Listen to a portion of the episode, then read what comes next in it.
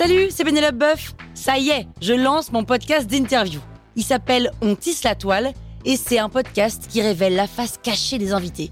Et d'ailleurs, mes invités, ce sont des CEO et des célébrités comme Gad Elmaleh, Jean-Michel Apathy, My Better Self, Rose Eberstein, Mireille Dumas. Et évidemment, je pose des questions qu'on n'ose pas toujours poser et je leur fais faire des tests, des challenges, je leur fais jouer l'harmonica, grignoter des trucs, bref. Rendez-vous sur On tisse la toile pour découvrir une interview tous les lundis. Ciao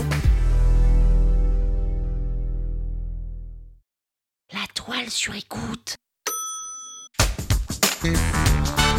Salut, c'est Caroline Jurado. Vous avez envie de capter la crypto? Vous êtes au bon endroit. Un épisode par jour et vous aurez fait le tour. Vous allez devenir riche. Power Angels. T'as envie d'acheter des cryptos mais tu sais pas comment faire? T'as peut-être jamais acheté de crypto. Et si c'est le cas, il faut que tu saches qu'il y a plusieurs façons de faire.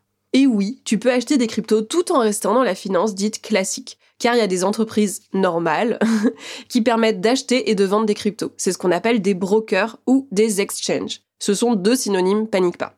Le truc avec ces sites, c'est que plus ils sont faciles à utiliser, en général, plus les commissions sont élevées. Mais pour acheter tes premières cryptos, c'est très bien. Et avant de te les présenter, il faut que je te donne trois informations pour que tu puisses savoir comment ça va se passer. Premièrement, pour pouvoir acheter tes cryptos, tu es obligé de valider ton identité. Ça s'appelle faire ton KYC et c'est une obligation légale en France. Le second, c'est qu'il faut que tu saches que ton argent restera dans le système bancaire classique avec ces sites-là. Donc même si techniquement tu possèdes tes cryptos, l'État et le site sur lequel tu vas les acheter peuvent, s'ils le veulent, bloquer ton compte, comme avec ton argent à la banque en fait. Le troisième, c'est que tu es obligé de déclarer ces comptes aux impôts alors, je t'ai fait une petite liste de trois façons d'acheter tes cryptos dans la finance classique, tu vas adorer.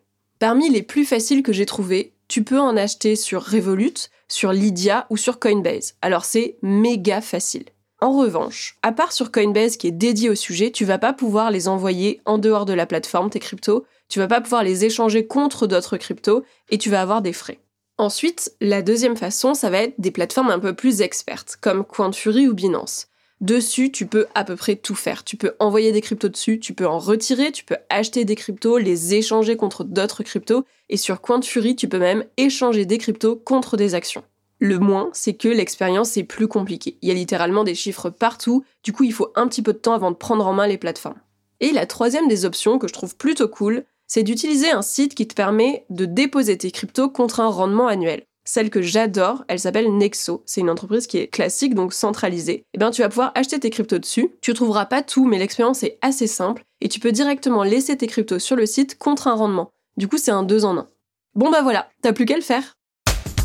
Power Angels, la toile sur écoute.